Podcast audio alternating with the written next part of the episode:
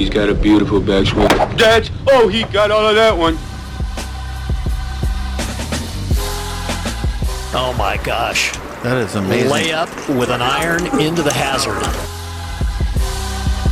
Oh my God, you had to deal with the golf course people too. Well, that wasn't quite what I meant, you know. What's up, everybody? Welcome into another edition of the seventy-third Hole. Colby Powell, Taylor Williams, Sam Humphreys with you. We are the official podcast of Golf, Oklahoma, and we are glad to be here on a Monday morning. Well, at least two of us are glad to be here on a Monday morning as the Americans have, in historic fashion, absolutely pile-driven the Euros back across the pond, nineteen to nine, and honestly, I don't know that nineteen to nine is even indicative of how dominant it truly was. The Americans absolutely got after it. Uh, Taylor, I had it at sixteen and a half to eleven and a half. You had it seventeen to eleven? Something like that, yeah. It was, it was either seventeen and a half. No, I got it right here. You had it at seventeen and a half to ten and a half. Oh, even so, better. So even better. Um, Sam had the Euros at fifteen and a half to twelve and a half. The Euros had won seven of the last nine Ryder Cups. They'd won four of the last five. Uh, this might have been a little changing of the guard this week as the Young Bucks from America came in and really got it done. Uh, Sam, your thoughts on your Euros? I know as you were watching on Friday and Saturday, you started to feel it slip away, and then yesterday was kind of the nail in the coffin. Yeah, I mean, I guess you start with Friday. I'll get to Padraig Harrington in a second, but like you said, I felt it slipping away very early. Uh, not just momentum-wise, you could just tell that the U S team not only was the better team, Whistling Straits was the better course fit, um, and I saw it slip away right at the start when, you know, Padraig Harrington, who I'll get to in a minute, but he throws out Westwood and Fitzpatrick, and then he puts Poulter uh, with Rory. I have no clue why you would ever put uh, Poulter and Westwood in alternate shot. They were by far the two worst ball strikers in the whole Ryder Cup. Uh, I, I don't know why you would do that to get off to a slow start. I don't think it even mattered, though, because the U S is just by far and away uh, the better team. And uh, I need to come on today and say, look, everybody, I was wrong. I uh, I tried to get cute, tried to pick the Europeans, thought that they uh, they might, you know, not have gotten enough credit coming into the Ryder Cup, and they were still like, you know, a bunch of top fifty players in the world plus the number one player in the world. I thought, you know, golf is golf. It can get a little weird. Turns out it went straight chalk, and I was completely wrong. Uh, and, you know, some people aren't allowed to uh, or aren't able to admit when they're wrong. I am. I was completely wrong. So uh, all I have to say now is uh, I feel bad for my Eagles uh, this afternoon because uh, my weekend started off with Christian McCaffrey on Thursday night getting hurt. Uh, he's my fantasy running back. Uh, then Friday night, we had to take Piper to the hospital. That was fun. Oh, no. Uh, and then the European... She okay? She's okay. Okay. She's okay. All, all is good. But P- Piper's the dog, by the way. Piper is my puppy. Uh, and then the Europeans continued to get their ass kicked on Saturday. Uh, then Saturday night, uh, we found out that O U uh, doesn't even have uh, an offensive line or a quarterback. Uh, and, you know, speaking of Padraig Harrington playing the wrong guys, think Lincoln Riley is too, uh, and then uh, we go defense though. We go to Sunday for once, uh, and the Chiefs uh, they they played like absolute trash, and uh, the coach and then, went to the hospital. Yeah, and then Juju uh, Smith-Schuster, my uh, wide, one of my wide, wide receivers for my fantasy team, he gets hurt. So I mean, uh, you know, I feel a little left out that I didn't pick the U S A team. I feel like I should be celebrating right now, but my dumbass ruined it all. and uh, and you know I you know I, I would guarantee uh, a Cowboys cover tonight. Well, that was going to happen anyway because the Cowboys are by far the superior team, just by better players, better coaches, just all around a better organization. But Sam, did you have to hire an accountant to figure out how many pizzas you owed?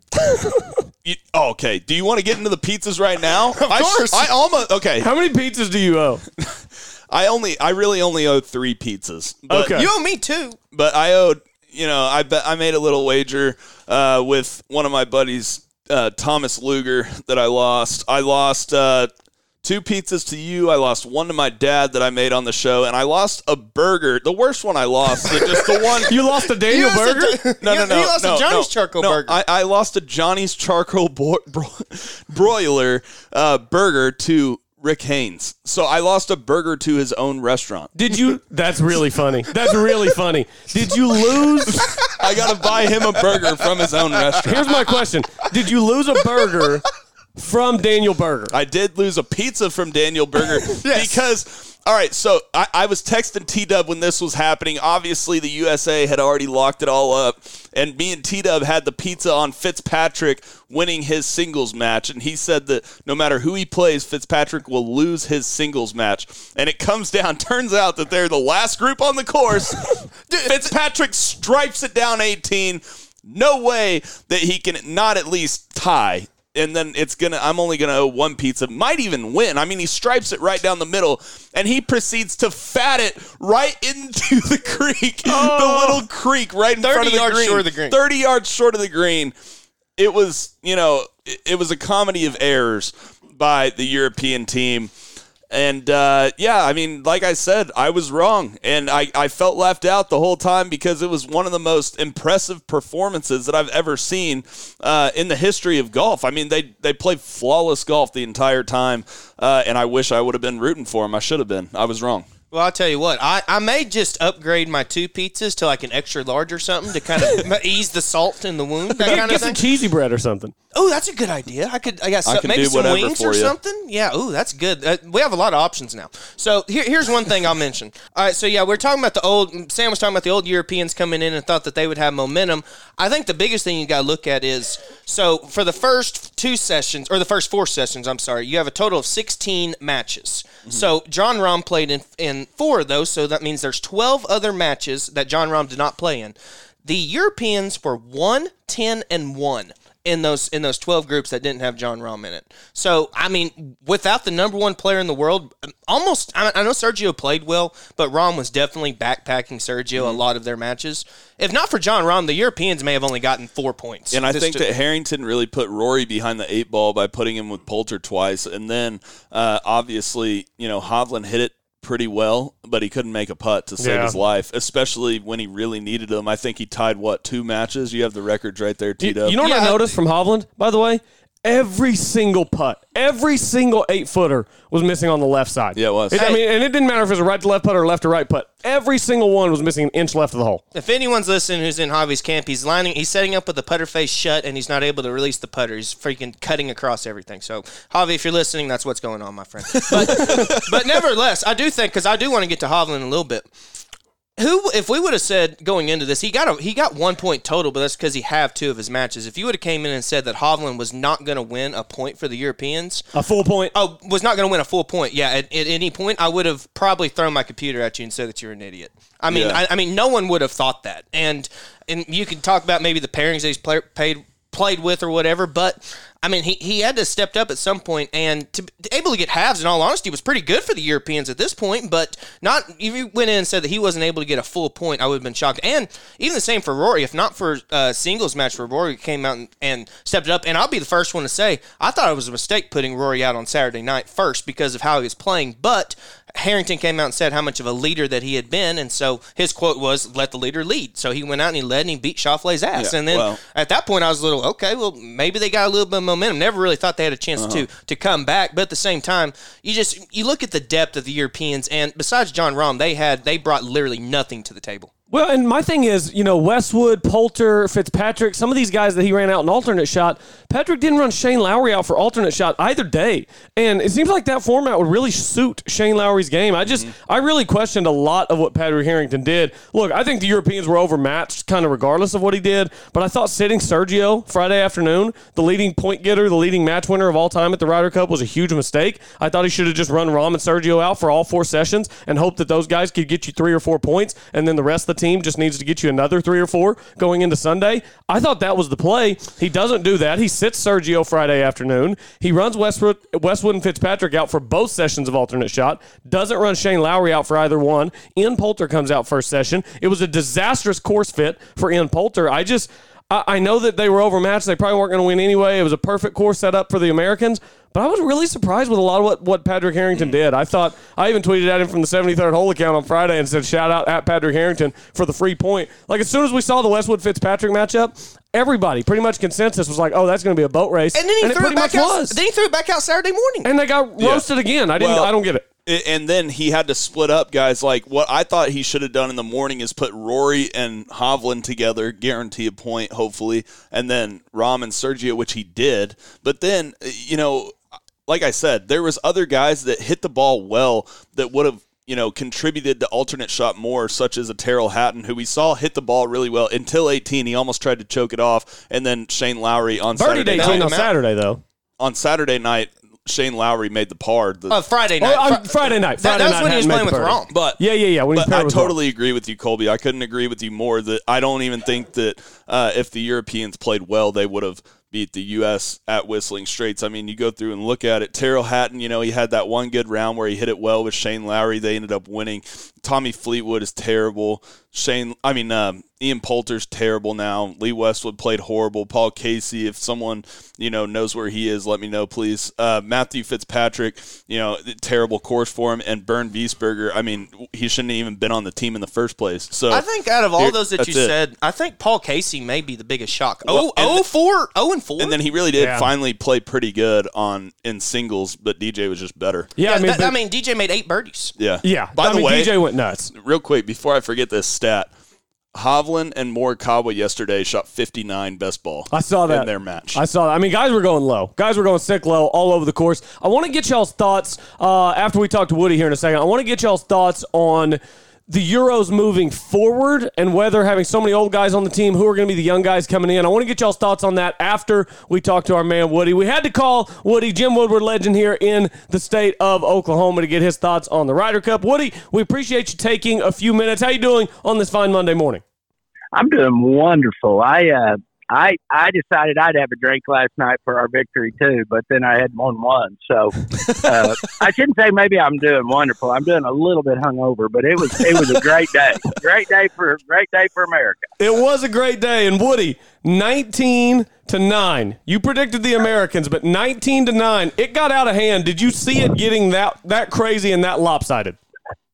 Well, after day one, I kind of did, and I got to admit to you guys, after the first, even after the morning round, I sent a little message to your buddy Sam there, said U S A, U S A, because I, I saw that first morning round in that alternate shot where we took a three one lead, and I thought, oh, this this looks pretty inviting. And then the afternoon, we just added to it, and then the the next day, I mean, you could see it coming. Um, the only reason why I predicted that, guys, is think back when Tiger was thirty, thirty-five, and all you guys were just kids growing up. You wanted to be like him. You, you, he brought out everybody to be better.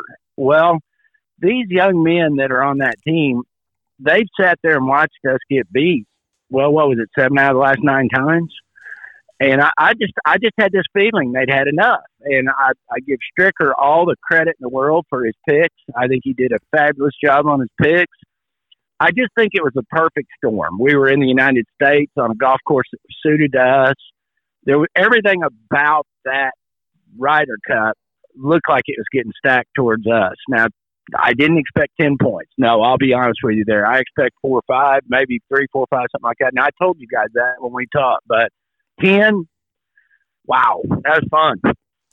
Woody, obviously, when I picked the Europeans, uh, you know, I thought that the Europeans would come out with a little bit more juice and a little bit more fire in those uh, team matches, and I think part of it had to do with Padraig Harrington. Now, like I just talked about on the show a little before you got on, I said, you know, I don't think they would have won anyways because the Americans played flawless golf, but the Europeans also never put any pressure on them whatsoever, uh, and in the Ryder Cup, making putts is the biggest deal, and I think that they never had really any super pressure putts. And I think that Harrington throwing out Westwood and Fitzpatrick and Poulter uh, in alternate shot when they were the worst ball strikers, I think that that kind of set a bad tone, and then it just continued, and Rory never got any uh, you know, confidence because he was with Poulter and Hovland. You know, it, it, he was hitting it well and missing putts, and I felt like there was just no confidence on the European side.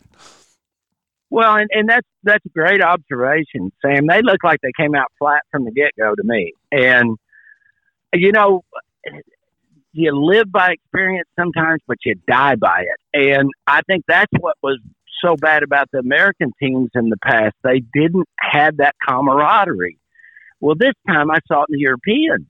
I mean, God love old Viktor Hovland. He played his little heart out, but, he, you know, getting paired with Poulter, and these guys are, are like his father almost. Uh, they're not his buddies.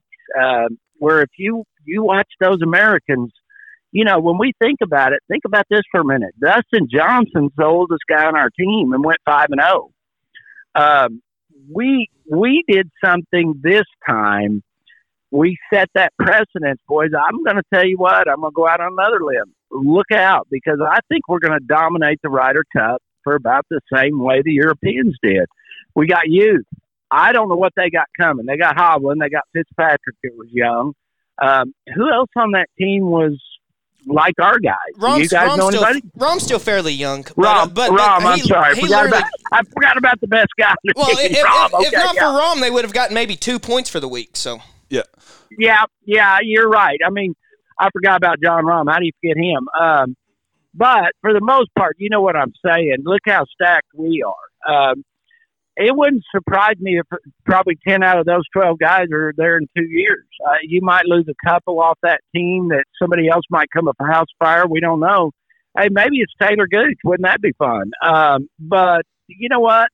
Who knows what's coming over the next two years on our team? But it looks pretty solid if you ask me, guys. Yeah, you make a great point about all the U S guys being in the middle of their prime. I mean, if you look through the list, I mean, Dustin Scary. Johnson is at the end of his prime, but you have Patrick Cantlay, Morikawa, Schauffele, DeChambeau, Scheffler, Thomas, Berger, Koepka, Spieth, English, and Finau. They're all in their prime, Woody. And so I think it was Everyone. a perfect storm. Um, you know, and, and like you said, the Europeans, you know, and, and I, I going back to the Europeans just for one second, because I picked them, you know, I think that they messed up on their qualifying uh, as well. I think, you know, in the future, I think that the way that the U S did their qualifying, uh, I know that they have to switch it up in Europe a little bit because of the European tour, uh, but having the six picks, I think, worked out perfect for Steve Stricker. And I would, if I am president of, you know, the P G A of America, I'm going to put Steve Stricker as the captain uh, in Europe, in uh, Rome, I think it is. and, and, you know, P G A of America isn't that smart. Um, I, I wish they were, but they're not. I do not think you'll see Stricker again. But um, I don't I don't know that if you could – who you put as our captain, that that team is so dominating, I, I, unless they're just a complete moron. I, I think I think anybody could coach those guys, just between you and me. I think, don't get me wrong, I think Stricker's pairings were perfect. I think he did everything right. But I think any captain would, would see those personalities and know kind of who to put with who. I really do believe that. Maybe I'm wrong, but I, I think you could do it. I, I do think uh, that in the future, we will need a captain that has his humble mentality and is able to handle all the egos. And like the players said, you know, they – he was a player's captain. He let them do what they normally do on a week-to-week basis, let them kind of choose their pairings and everything, and it seemed to work out great. I mean, we even saw Brooks and Bryson hug by the end of it all. Well, and, and, and that's just you get wrapped up in it. I don't I don't think a lot of those guys fully understood the emotions that go into that Ryder Cup, that, that once they got into the middle of it, uh, and the one that really impressed me was Cantlay, because – they had the right attitude. Cantlay said, let's go get twenty points. I mean, yep. I love the fact that they, they put their foot on their neck and they choked them out. Uh, and I thought that was great. I mean, they all shook hands. They all said, hey, yeah, kumbaya when they were done. But you could tell those Americans came to win this time. And, and you know what? They watched those European victories. And it, and it'll be a different show in two years, guys. When you go to Europe, they'll set the golf courses up just as best they can. But I tell you what, when you got a thoroughbred, you can give him bad food, you can give him a bad track, you can do a lot of things. But I look at that U S team with those thoroughbreds, I don't know how you can, I don't know what you can do to stop those boys. I really don't. And I hope they leave that, that Wisconsin today all hungover, which I'm sure they are. But I hope they leave with thinking, okay, job done, let's get ready in two years, let's go do it again. Well, I I completely agree with that, Woody. But I also think you make a really good point about – because I was just as excited when I heard what Cantlay said about wanting to get to twenty, because I think that was the big difference between this year and, let's say, Medina in twenty twelve, when they were just trying mm-hmm. to get to the fourteen and a half mark as opposed to just trying to run away with it, which they easily could have done that year but decided not to just because obviously right. Europeans were coming at them as well. And st- – Captain Stricker said it afterwards. Obviously, it was his team, so he may be a little biased. But this is the the largest margin of victory in the team in the team history. Is this the best team the United States has ever put together? Boy, it sure looked like it to me. I got to tell you, because I was sitting there watching it, and you know, every every team they went to, you watched our guys, and you went, "Dang, he's really good. Dang, he's really good." And let's be honest, guys, Spieth played like crap. Spieth didn't yeah. play near as good as Spieth can play. And and so, you know, you look at that, and, and I really wasn't all that impressed with Harris English. I mean, he did the best he could. I know he was a rookie too. But there was some of those guys on that team, and like or dislike that DeChambeau, he brings a certain flair to it. Now, you want to talk about a guy that's going to take a beating over in Europe if he keeps his kind of same demeanor going over the next two years. I'm hoping this kind of mellowed him out. Uh, I don't know. I just saw, boy, I just saw so much firepower. And, and, you know, we get spoiled. We watch these guys every week. We know how good they are. But then you saw them all mixed together and all getting along. And, and, and it was just like a, a steamroller, wasn't it? I mean, it was it was unbelievable. I thought that was the dang best golf I'd seen in a long time. The first American team since nineteen ninety-three without Tiger or Phil on it, and we're having this conversation the next day. I think that's very fascinating.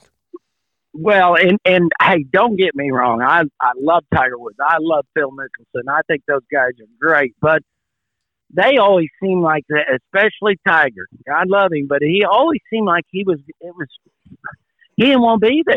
Almost, especially when he was younger. I mean, it was like, oh, man, I got to go do this stupid Ryder Cup thing.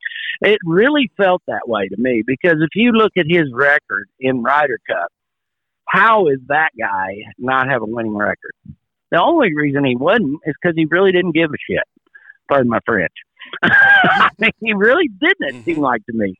Now, the later years, he got a little bit more, you know, rah-rah U S A, but early on, I don't think he cared about it that much. And we didn't have that amount of youth ever on a golf team. If we go back through the years of the Ryder Cup, find a team that's ever been that young. Well, and I, think I don't the, know. I, a big discrepancy I saw this week, uh, Woody, is golf has more and more turned into a young man's game. Everybody's chasing distance. Everybody's hitting it a mile, and they're, they're all so dialed in with TrackMan on wedges, irons, all these things. Yep. And I think that we really saw the old guard with the Euros and the young guard with the U S, and it looked to me like a bunch of old guys on the European side trying to play a young man's game, and they were beaten at a young man's yeah, game. And and I just don't know moving forward, Woody, what the solution is on that for the Euros. They've got Rahm, Rory, Hovland, some of these young guys, but they've got a bunch of guys that are aging out. I mean, Rose, uh, Sergio's probably not quite aging, aging out yet. He's got a couple more Ryder Cups in him, but just a couple. Uh, Poulter, Maybe. you know, he's getting older. So I don't Maybe. know, Woody. I, I just see it becoming more and more of a young man's game, and the Americans just have more of the young guys. So I think it bodes pretty well moving forward, but I, I don't know. twenty eighteen, the Euros still set the course up so well that it took all those long bombers and all those weapons out of the U S's hands.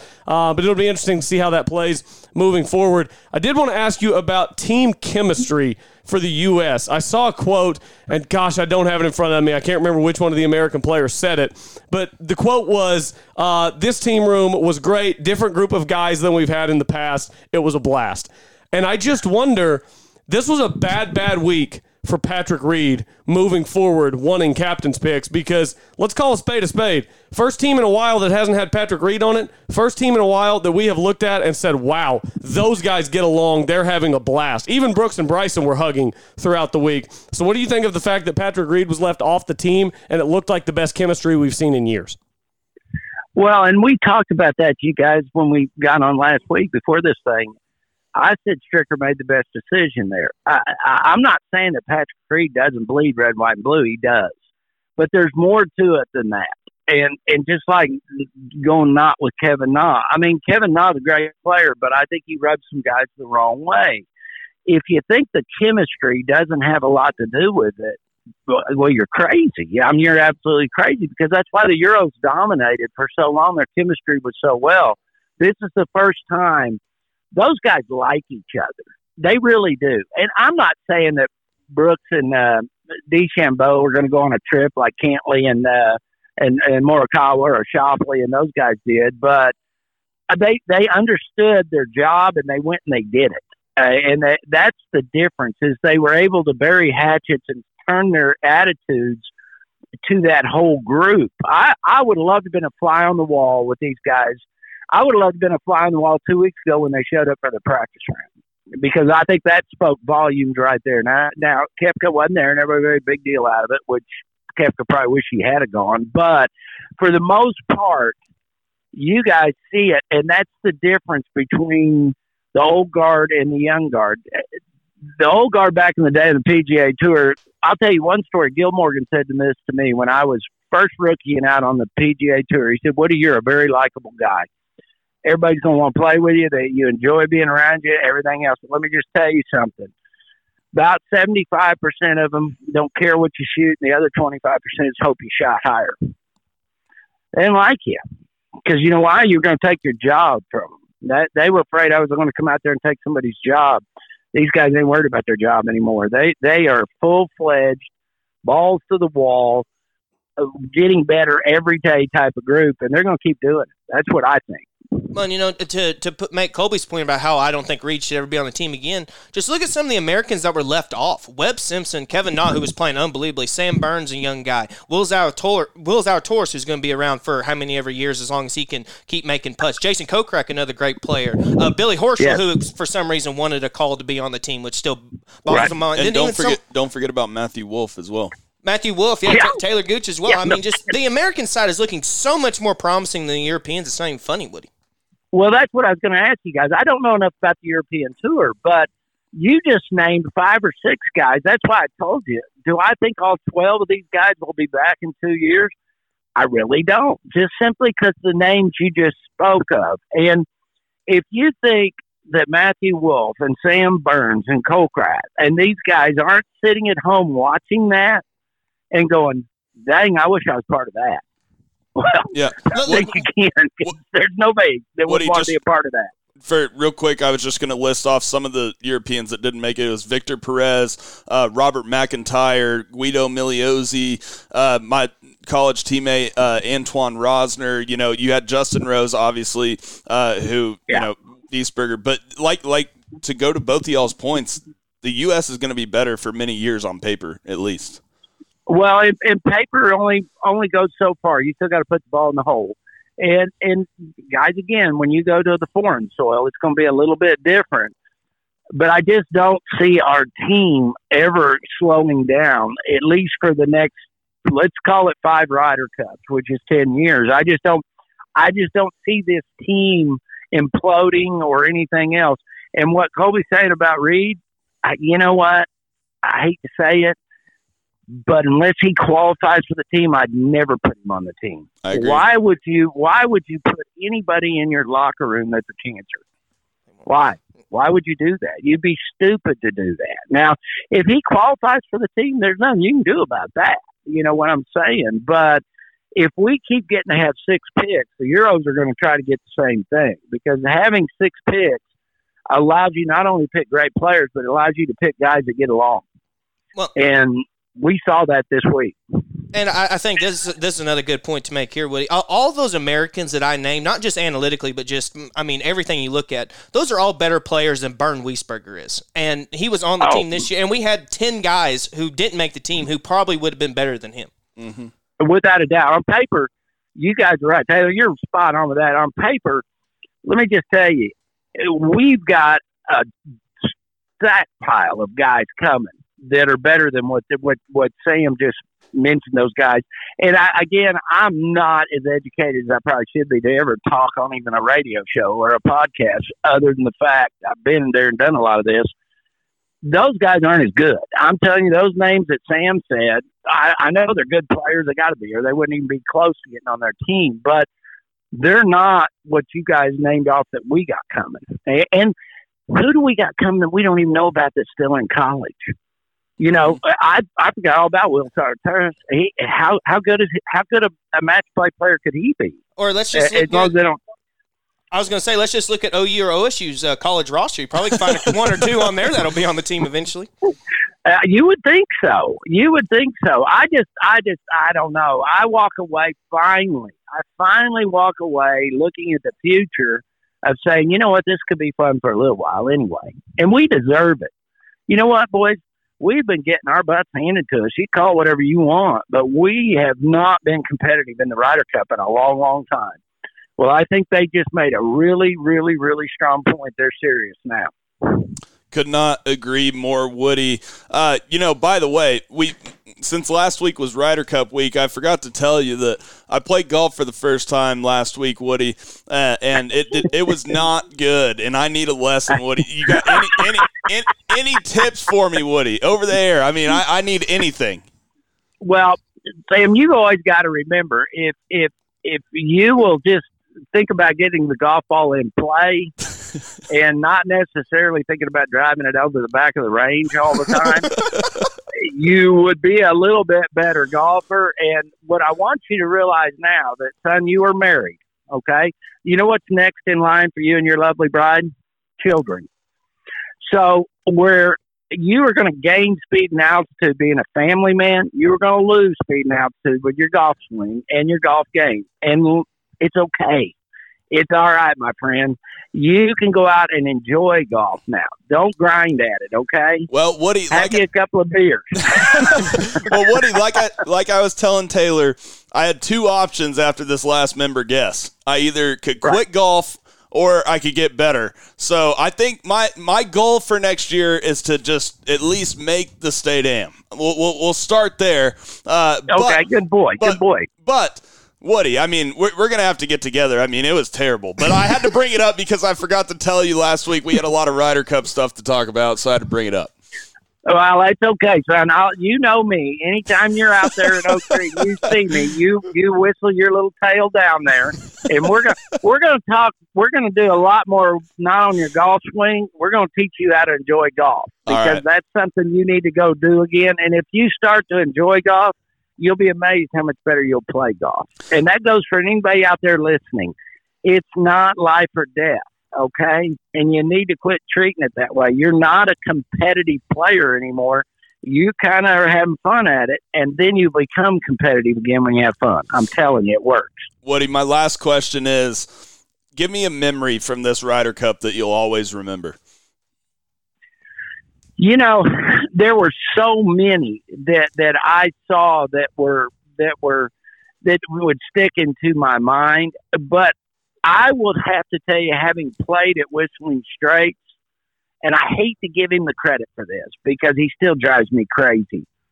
That line that DeChambeau took on that par five that day and hit it four hundred and whatever yards and just flipped a wedge onto the green, it screamed two things to me. I'm not that guy. I wasn't even thinking of going that direction. I didn't even know that existed where he hit that golf ball, okay? And the other thing is, we're going to have to do something to slow this down because as great a golf shot as that was, you shouldn't be able to do that. You should not be able to drive that golf ball over all that crap out there to where he hit it to. I'm sorry. I just think we're going to have to do something. How, That's what I take from that Ryder Cup. We just had Michael Gellerman on. He said that they should uh, kind of change the b- golf ball a little bit. Uh, how would you do it if it were you? That, it's the golf ball. It, it is no doubt it's the golf ball, guys. It, you could, you can't stop the equipment. You can't stop the athlete. But you can, meaning the equipment, shafts, heads, all that kind of stuff. They can control it. That ball must, must, must be controlled. And I've heard all sorts of theories. One theory is, is you make that ball where it's not as heavy, uh, which sounds crazy, but they can do it. They can do they can do a number of things. And it would still not take away from Bryson because let's say let's say you cut that ball back. He's still going to be longer than everybody else, isn't he? Right? Mm-hmm. Yes. Yeah, it, no matter what we do to that golf ball, he's still going to have an advantage because he can still hit it further than anybody else. So it doesn't take away necessarily advantage for him, but what it does is it keeps these golf courses where they're fun, where they're where they're they're still a challenge. uh, he did stuff that, that you know, I just was shaking my head at. I, I, cause I, like I said, I happened to play there. And, uh, of course I played when I was fifty and I couldn't hit it out of my shadow there. But, but my stats when I played a little bit on Champions Tour, guys, I drove the golf ball twenty yards further than I did when I was thirty. Wow. That's, that's not right. That's not right. Cause I'm not, I wasn't any stronger and I sure as hell hadn't been in the gym. Okay. Oh, okay, so something's different, and it wasn't Woody. Okay. Well, it's like uh, like Tiger said before he got hurt that uh, he was hitting the ball further than he ever had in his entire life. The difference was the relativ- the relativity of it. He was top thirty in the fields as opposed to leading the fields. So it's all exactly. It's definitely a relative thing. Last question for you, Woody. I got two pizzas owed from Sam from this Ryder Cup. The great thing about pizza bets is that we don't designate a place to get the pizzas. We'll have a little bit more conversation in, later in the show between the three of us. But where should I cash my hey, two I, pizzas in at? I was a good guy. Hey. I, I said, where do you want it from? Tell me what you want. I'll get them. We'll, we'll have and, it at the you show know, I I got to tell you, I'm an old Stillwater boy. If you don't go to Hideaway, I'm I'm a little disappointed. Ooh, I that's get a that good one, idea. I get, I get that one loaded to the gills. And, uh, I don't know how many beers you can buy there on Sam, but I get as many as you can get. should, should I go ahead and get the two pizzas, or should I sub one of the pizzas for like cheese bites or something to ease the to ease the pain for Sam? No, go full pizza. He was dumb enough to pick those euros. Do not. Hey, you got it. You you know what? What we just talked about the Americans. You got a throat on his, or you got a foot on his throat. You're, I want you to squeeze it. I want him to pay top dollar for those pizzas. That's a good top point. Dollar. It'd be unpatriotic if I didn't make you pay the two pizzas. I agree. You're I dang agree. right. It would. It, you're dang right. It would. And get the most expensive one you can find. Woody, Woody like I said, there's some people uh, who don't know how to own up to a golf bet. I am not one of those guys. I will pay it off. No, I know you are. You're true blue. You you tried to maybe add a little fire to the show. I, I know where you're going. Woody? You got a little Bryson and DeChambeau in you. You know, everybody had to throw rocks at you. And I'm sorry you took a butt whipping, Sam, but I'm really not. You know, you, you said it best before we came on the air. You went out on a limb. Your limb not only crushed, crashed down to the ground, but then they picked it up and stuffed it in a chipper.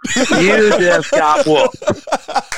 Woody, you are the man. Go enjoy your Monday. We appreciate it. All right, you boys have a great day. See y'all. All right, see you, Woody. That's our man Jim Woodward joining us here on the seventy-third Hole. Man, that is just as good as it gets there from Woody, and we always appreciate him taking some time for us. Why don't we do this? Why don't we take a quick break, come back on the other side. We'll keep it rolling right here on the seventy-third Hole, the official podcast of Golf Oklahoma. When something the size of a golf ball hits your roof, you need to call McCray Roofing. McCray Roofing is Oklahoma's designer roofing service specialist. For years, Jeff McCray and the experienced team at McCray Roofing and Exteriors have served fellow Oklahomans by helping them with their roofing needs. McCray Roofing uses only top quality materials and professional crews to make sure that each job is done right, so it will give you the years of service, security, and protection you need from the unpredictable Oklahoma weather. McCray Roofing offers residential and commercial roofing, ventilation services, and custom copper designs. McCray Roofing is dedicated to exceeding the homeowner's expectations. It's not just a roof, it is your home's crowning glory. Call McCray Roofing today at four oh five, six nine two, four thousand. That's four oh five, six nine two, four thousand. Make sure to also visit their website at mccray roofing dot com. That's M C R A Y roofing dot com. Don't get caught with a leaking roof. Contact McCray Roofing for your free inspection today.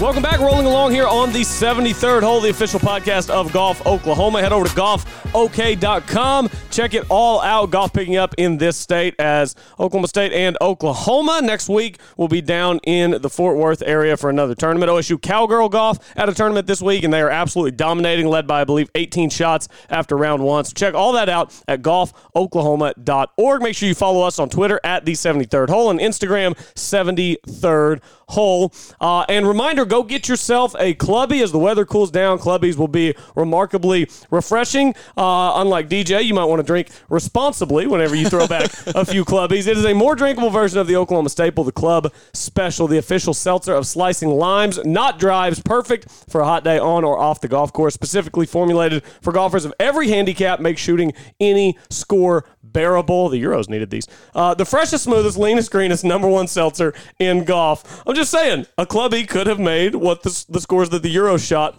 bearable uh, as they proceeded to lose nineteen to nine in the Ryder Cup. And a big storyline coming in and a big storyline coming out is Bryson DeChambeau uh, and what he was doing coming in, the long drive today, everything that was going on. And I tell you what, boys, yesterday when I fired up the singles, and Bryson DeChambeau's pumping up the crowd on number one tee, holding his driver in the air. He drives it to forty feet, and he jars it for the eagle. It was at that moment I was like, okay, this is going to turn into an absolute boat race. And uh, I think it was a, a pretty good week for Bryson. two oh one, did not play in either of the foursome, uh, four ball, foursome. Foursome is alternate shot. Did not yep. play in either of the foursome sessions. Uh, went one oh one in best ball and won his singles match. Sam, you were tweeting yesterday that you have thoughts on Bryson DeChambeau. You haven't told us yet, so let's hear your thoughts on Bryson DeChambeau this week. I have to give it up to Brooks Koepka and Bryson DeChambeau. They came together for something bigger than themselves, and a lot of times with both guys, uh, you hear in the media that they think they're bigger than the game. They proved this week that neither of them think that they're bigger than the game, and they came together uh, and didn't do anything to hurt uh, this rout uh, that the Europeans were going to put on the uh, that the U S was going to put on the Europeans. Uh, and I have thoughts on Bryson DeChambeau. He won me over a little bit this week. Look, I I don't know um, if douche is the right word to describe Bryson DeChambeau. I think that, you know, there's always kind of, he has kind of like the the homeschool kid, you know, mentality, whereas Brooks is the public school kid. This Honestly, is, you know what the nice way to say it kind of would be? He's a character. He is. And He's a character. He is. No, I totally agree. And I think it rubs people the wrong way sometimes because they don't know how to handle, you know, his social awkwardness. But, and then we get to the golf side of it. Bryson DeChambeau was by far the most entertaining player of the week this week. I know D J went five and oh, you know, but Bryson DeChambeau, I was glued to my T V, and I've been glued to the T V when Bryson does certain things. This week, Bryson DeChambeau went out there, he hit bombs, and he was making putts, and he was doing everything that he could possibly do for his team to win, and he went into it with a good attitude. He was nice to Bryson, obviously. I mean, he was nice to Brooks. Obviously, Brooks uh, returned the favor, uh, just why I just gave him credit, you know, and they both kind of went into this and said, let's win this thing for the U S A, and I could not have been more impressed by what I saw from Bryson DeChambeau. He's still socially awkward, but I kind of like him. I don't so, know. So yesterday, after the festivities were concluding, he and Brooks shared a nice big hug uh, in, in, at the end of it the press conference. It looked like Bryson was, was enjoying a little bit more than Brooks. I still don't think they like each other, but like I said, I but they can come together for a bigger cause. They can come together for a bigger cause. What That's I was going to exactly ask right. is, did you see the T-shirt that Bryson was wearing last night whenever he the left? The Step Brothers shirt. It was the Step Brothers. It's the Step Brothers portrait from the movie Step Brothers, where they're like, take this official like portrait, and Brooks and Bryson's heads were photoshopped onto the Step Brothers portrait, and Bryson was wearing it on a T-shirt. And I've just got to say, I need the T-shirt. I need the t. I don't need. A- I don't need it in the size Bryson needs it. I need it in an extra small, but I need the T-shirt. So you need it in the size that Brooks wears it. Uh, more or less, yeah, more or less. Uh, Taylor, what do you think of Bryson and Brooks this week, and how that kind of all transpired? Well, I'll, I'll say this: I think you're completely, you're completely right on that, Sam. I mean, they, they were able to put the fact of, hey, we've won two Ryder Cups. The the Americans have since nineteen ninety-nine. Since since the two thousands have started, we've won two of these things. So we have to make that change. And so they were able to come together, like you said. But at the same time, I wonder a little bit now. Like I said, I don't think they like each other. But with, like you said, with the shirts being made and all that. Is are we going to? Is it P I B or Pub? What's it called? It's P I P. But P I P, P I P, P I P, yeah, P I P, player yeah. improve or player importance program. I, hell, I don't know. No, what never, nevertheless, uh, ne- nevertheless. I, I want to change one thing that I said. I don't actually think that Brooks and Bryson dislike each other. I think that they are just polar opposites. They just get and annoyed by each other sometimes. That's why I brought up sometimes. The home school versus public school kid. Like, they just have completely opposite personalities. And I think that that factors into, you know, Bryson doesn't understand Brooks, and Brooks will never understand Bryson, but they came together. And I think that, you know, I my opinion has changed from they don't like each other and I hate Bryson to I understand Bryson now, I think is the thing. And I, I still don't necessarily, like, I'm definitely still a bigger Brooks fan, but I can respect Bryson DeChambeau after this week, whereas I didn't before. No, I mean, I'll, I'll say this for one, just, just to tank on the golf, the, the golf side of it. I think Scheffler bailed out DeChambeau big time Saturday afternoon. He was all over the place. And I think that, that uh, uh, Br- Bryson also showed during the four-ball matches why he just was not a good fit for alternate shot. And I don't know if he ever will be, because he's just, with his format, hits it all over the map. I mm-hmm. mean, when I was watching some of those, uh, watching on Saturday afternoon, they weren't even showing Bryson half time because he's out of the hole. Well, and especially on a different course other than this. Well, and, and there, too, the wind was blowing, too. So, I mean, the wind gets – I think that was getting to him, too, because he's so analytically and mathematically and all that, you can't add up what a thirty-mile-an-hour wind's going to do. You just can't. Besides, if you're straight downwind, you hit it three hundred or four hundred thirty yards like he did. Yeah, like, like an eight to ten-mile-an-hour wind you can do math on. A twenty-five to thirty-mile-an-hour wind is feel. And, I mean, anybody who plays golf knows that. Light wind, you're like, okay, half a club here, maybe a club, and you say, okay, it's one forty-seven playing one fifty-five. Anybody who's playing a thirty-mile-an-hour wind knows if you've got a one hundred fifty-yard shot into the wind, I mean, you just kind of have to figure out what the feel is, how hard you think it's blowing, trajectory.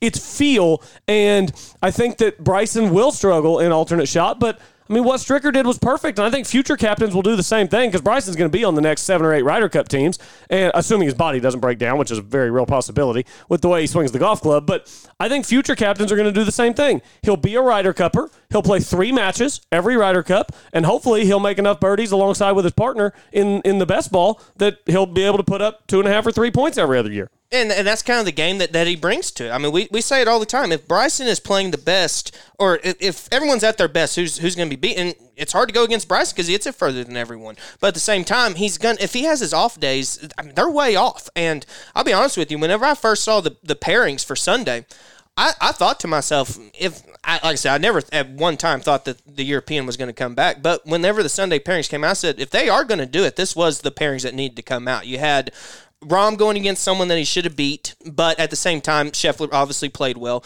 You had Hovland going against Morikawa, which he needed to win. Uh, Casey was going against D J. And then uh, even at the bottom of it, you had Westwood, who's horrible, going against Harry English, who's probably the one of the worst on the Americans, if there was a worst. Uh, Fitzpatrick, who is also worse, was going against Berger. So, I mean, if it was going to fall in the Europeans' favor, it was set up. And one of the big ones was the uh, Sergio-Bryson match. I thought Sergio, if I was going to be a betting man, I would have bet Sergio to win that match. And Bryson played better than I thought he would. And obviously, when you drive the first green and make an eagle, that kind of sets a tone for the day. There's some things Bryson can do that no one else on the planet can do. And Woody talked about it earlier. That yeah. ridiculous line he took on that par five. I'm not even it's, talking about that one. But, at, but I'm well, just saying it's a whole kind of similar to Bay Hill yeah. where most guys are going to have to be hitting a hybrid in. And because Bryson can take a line that's not supposed to exist, he had seventy-two yards to the pin. And yeah. to his credit, he kicked the wedge up to three feet and made it. Right. It hadn't made like a thirty-footer for birdie that didn't even matter. That's my right. point about how big of an advantage Bryson has when he is hitting it straight. Uh, you know, and his short game's so-so. His putting's really good. And and so when Bryson is at his best, I tend to agree with you, T-Dub, that I don't know if there is someone in the world that can beat him. I mean, how...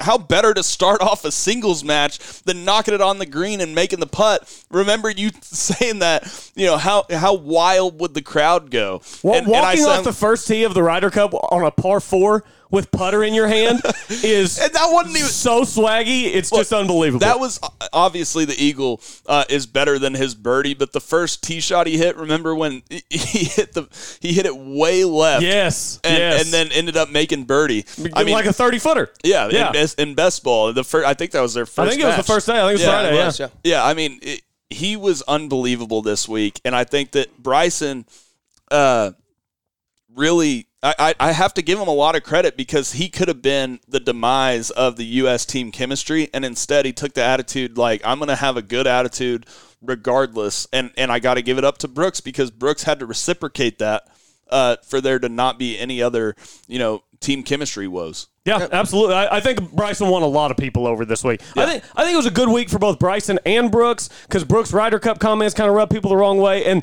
they both just really needed to go out, be likable for three days, yeah. and kick ass, and they did.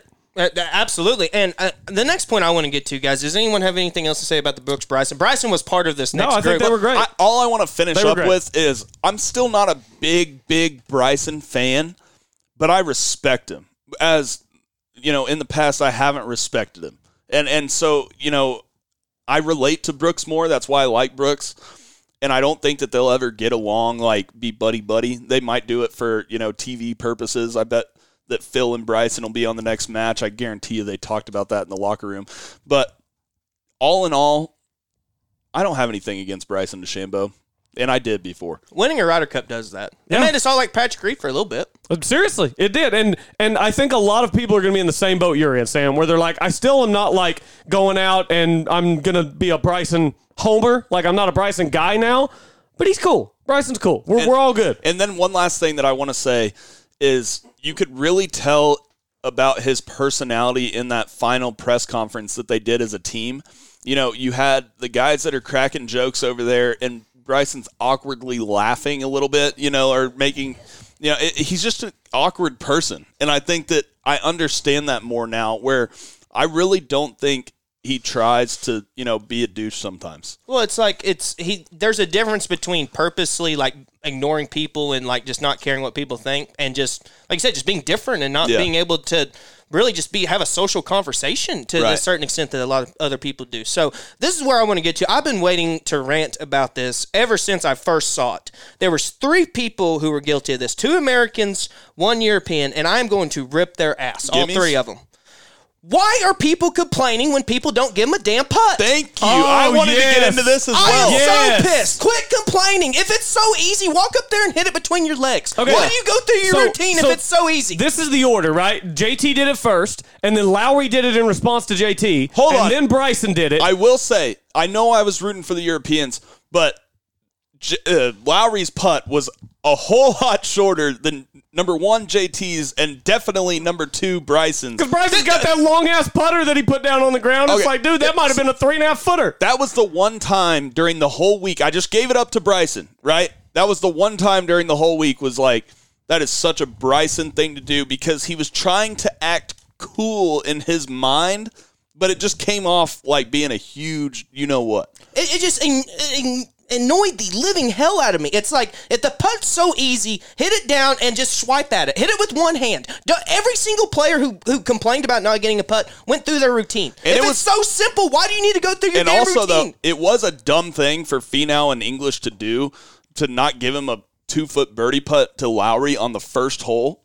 It, it just, it sets the tone for the whole day. You know, why why piss off the guy, you know, that is about to make a birdie? Like, he's going to make it anyways. Give it to him.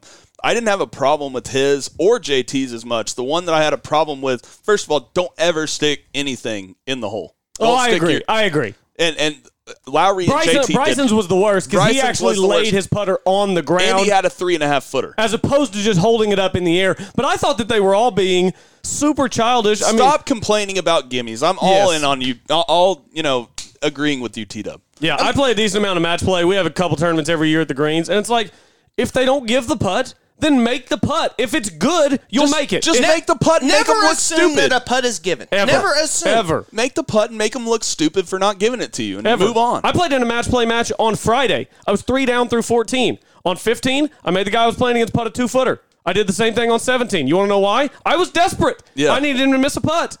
He made them. I lost yeah. on eighteen. I, it's that's part of golf. Has has that, all three of us, have we all missed a two footer in our lives? Yes. Okay, so why I in the hell do we need? And I made two footers. So why? So why in the world do we just assume that you just need to be handed a putt? If it's not just hanging on the lip, I, I'd still like if I'm playing against Westwood. I've said this a thousand times. He's putting every single putt. You, I'm going to see that ball go in the hole. I'm not giving you anything. And I mean, I don't. I mean, I don't see why people are so upset about not getting a freaking putt. By, by the way, Westwood's putting this this week was stereotypically bad. It was so bad. I want to say one, I want to say one more thing about how what made Bryson's worse is the fact that he has the long putter. Like, I know his putter's like yeah, forty-eight inches. Yeah. Yeah. I'm not I'm not giving it to you inside your putter. I'm not giving yeah. it to you inside half your putter. Bryson's like, it's in the strap. What's three and a half feet? I don't, what's the strap matter if your putter comes up to your chin and you're six three? I, I was come up to his chin. I know, I know. That's pretty close. Forearm. But. Go, go, what were you God, talking that. about before that? I just had to throw that in oh, there. Oh no, well. I was just, I was just killing time till we get to the D J audio. The you D J got, got audio was it. great. All right, before we finish talking about Bryson, I should say he swings incredibly hard. He's got the long drive coming up tonight. At some point, his it's back's going to start night, hurting. Right? It's tomorrow night. I thought it was tonight. We need to make sure. I think it's tonight. I thought he said it was in two days yesterday at the press conference. Okay, maybe he did. Maybe he was flying out to Wyoming today. Maybe. And then maybe it's tomorrow. But he's, he's playing it's in long Wyoming? Drive. Yeah, it's in Wyoming? Those guys are going to hit nukes oh, out yeah. there. Hopefully it's at significant elevation and they're just going to hit crazy bombs. But A uh, lot more elevation than Windstar. Absolutely. Well, yes. Big time. Big time. So at some point, Bryson's swinging so hard, he's going to hurt his back. He's going to need to go see our good friends at the Spine Clinic of Oklahoma, where Doctor Beacham and Doctor Brawley will take care of you. Doctor Beacham and Doctor Brawley, both avid golfers, total complete spine care at the Spine Clinic. The Spine Clinic offers the capability to approach all options before surgery. Doctor Beacham specializes in interventional pain management, and he is double board certified in anesthesiology and pain management. However, if you are needing back surgery, Doctor Brawley recently received the honor of being listed as one of the top twenty spine surgeons under the age of forty in all of North America. Visit the Spine clinic o k dot com, located off Broadway Extension on Britain in Oklahoma City. Before we get to the D J audio, uh, because D J brought it up in his press conference saying, I had great partners. He did have great partners. I got to give it up to Colin Morikawa. I mean, he was about as good of an alternate shot partner as you'll ever find. They were the perfect pairing. A D J and Morikawa pairing. Should be paired together at every Ryder Cup until D J's too old to hit bombs. The seventy-third Hole Twitter account tweeted out and said, you know, they put the picture of Shaq and Kobe and D J and Morikawa. Yeah. I think it could not be more true. Yeah. I don't think D J and Morikawa, if they're on top of their game like they were this week, and luckily Morikawa, his back wasn't injured, if they are paired together and are playing well, I don't ever see them getting beat. You you have at worst a top uh, five driver of this era in Dustin Johnson, and you have really undoubtedly the best iron player since, Ti- since Tiger. Yeah, so, I mean, it's I mean, couldn't be a more match made in heaven. I, I, and before we forget, I got to give it up to Viktor Hovland for tying up that match. That showed me a lot of heart. Hovland really Hovland struck the ball incredibly well. As soon as he figures Golly. out the putting, he just the putter let him down and this week. It's not like he's a bad putter. He was hitting decent putts, but I I've, tend to I've, agree with what T-Dub said. He was barely missing, barely off, and explain that one more time because you, you kind of grazed over it a little bit. Yeah, okay, so basically from what I noticed is that he's setting up with the putter close. So obviously you, you make a normal stroke, the putt's going to start off left. So what you what you want in a putter, and what Tiger always did, was he would putt with his right hand only. The purpose of that is to make sure you release the putter. So whenever you look at your putter, the toe of the putter should look closed whenever it gets through the ball, whenever you're basically get through the your in stroke, it's going to look like that the putter head's pointing left.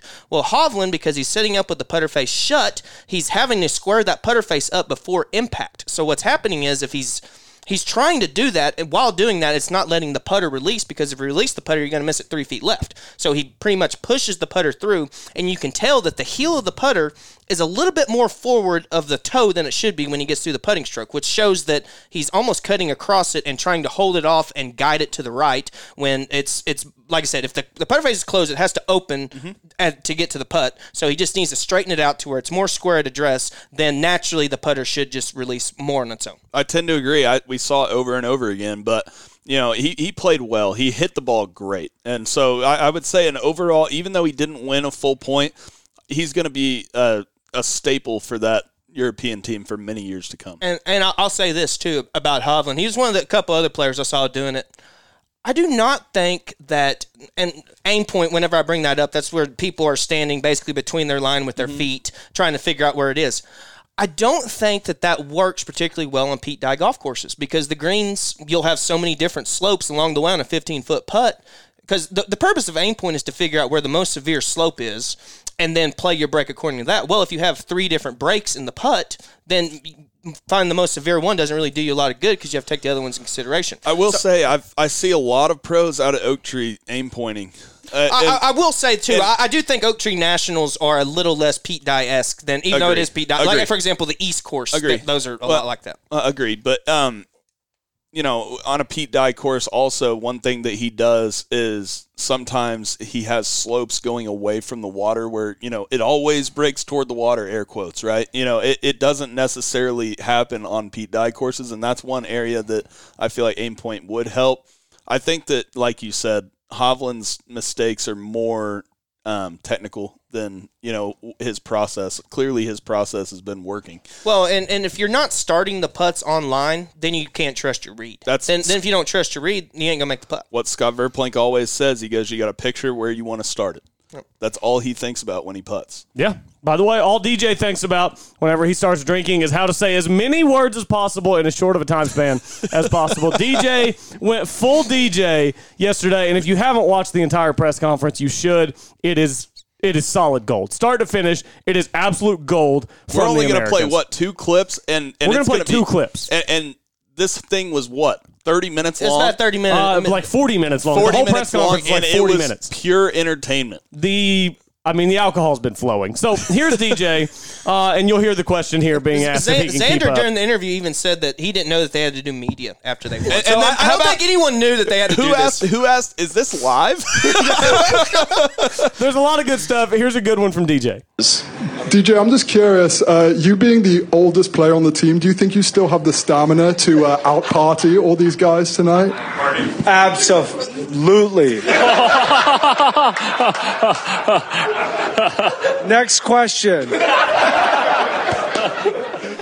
Oh, D J. I tell you what. Sauced D J is my favorite D J. By the way, he is so funny. He, he he is a bigger favorite to out-party everybody off the course, even more than he was, and he went five and oh and on the course. I was going to say, that is the best response to the dumbest question I've ever heard. Everyone knows, anyone who knows the story, D J's going to be able to party. Come on. I mean, seriously. But it provided the best answer ever. If anybody can party, D J can party. So here's here's a question uh, from an international reporter about whether he and Morikawa would take any pictures similar to what Fleetwood and Molinari took a few years back. Here's D J. I've okay, so there's been here, right here. There's been a few bromances going on this week. I mean, like D J and Colin, like Pat and Chandler. And yeah, maybe, we got a bromance, and maybe some more. So, so, so, so okay. yeah, yeah. So you remember, so you remember Molinari and Fleetwood in two thousand eighteen. Will you go in bed together with the trophy? Will you take a if you want treat? me to? Absolutely. I ain't scared. So and you guys, okay, and the rest. Oh, so good from D J. So, so good from D J. I just, I think D J should be required to throw a few clubbies back before he does media because when he's sober, D J goes to do media and they're like, what do you think of the course this week? Course looks good. And, it's just, and, and D J's just so bland. And then he has a few drinks, and all of a sudden D J is the funniest person on the planet. I couldn't get enough. It does prove that D J thinks about what he wants to say a lot more than we think he does. Because yes. once he's had a few drinks, he just lets it flow. So when he's sober, he's thinking about, you know, how can I put this the right way? So he's smarter than he lets on. Well, one thing we can't see from just playing the audio is that during the press conference, it's uh, J T and Koepka are sitting behind him, and they're just laughing the whole time D J's talking because they're like, dude, this guy sounds so stupid. We can tell that he's drunk. There's another clip where Koepka's behind him, and D J starts, and Koepka, like, puts his hand it's over his mouth. It's what, because it's what he D J knows. said. He said, yeah, you know, Scotty is a rookie, but he's not a rookie. and, D- and Koepka just started cracking up. How, how about when D J, whenever they asked about uh, when, if Scheffler's four up through four, and D J goes, that was the only thing I was looking at. Yeah. By the way. Like, you don't care what anyone else is doing? By the way, shout out Scottie Scheffler. I don't know if I've ever rooted so hard for a Longhorn. He I went out. Had- And absolutely just blitzed Jon Rahm from the start. Did, did Scheffler birdie the first four? I or did Rahm he, make a bogey he, I in there? I think Rahm bogeyed one of them. I think he bogeyed. Let me look. So I, I think I think Scheffler was three under through four and he, got out to a four up through four lead. And I texted John after the first hole, and I was like, Scheffler ten and eight. Scheffler birdied the first four holes. He did birdie the first yes. four holes? Okay, yeah. Yep, he did. He was yep, on birdie. absolute fire out of the gate. Then he bogeyed five. That's what happened. And, and that, to me, That had to have been so disheartening for the other Euros to look up and see Jon Rahm four down through four, because they're like, that's our guy. That's our leader. That's yeah. our that's the number one player in the world. And Scottie Scheffler comes out. Uh, I'd just like to say, by the way, Scottie Scheffler was my captain's pick pick, uh, and he was great this week. Scottie Scheffler was awesome, and I think he really kind of cemented himself that if he's even close to being a captain's pick in the future, you got to throw him out there because Scheffler can really play. It's been a big year for him. He's going to be the breakout player of the year next year. How is he not won yet? He's got to win soon. He's, he's, he, it's just coming. He's it's so, coming. Is there a player in the world right now that's more due to get their first win than, than Scheffler? No, it's Scheffler. It's Scheffler, for sure. Yeah, to me. Yeah. I mean, you know, it, and Scheffler's personality meshed so well with the uh, U S A guys. Yeah, and he's friends with Bryson. I mean, friends with J T. I mean, seriously, Scheffler and Bryson running out as a best ball team for the next seven or eight Ryder Cups? Yeah. Count me in. I mean, those guys are, are a perfect pair. So, uh, who else from the Americans really impressed this week? Cantlay and Schauffele, and, yeah. and, you know, they were a great team to start off the Ryder Cup.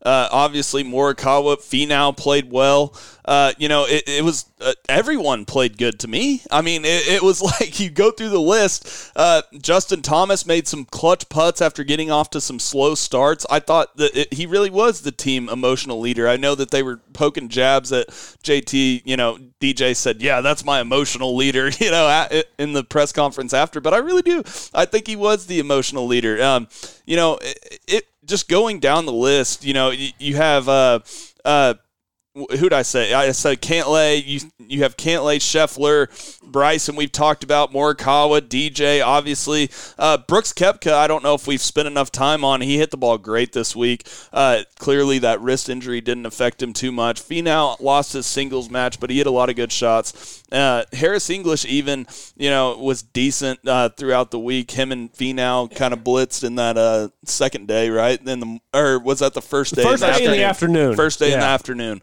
Uh, and I think that the guy that played the worst on the U S A team was Jordan Spieth.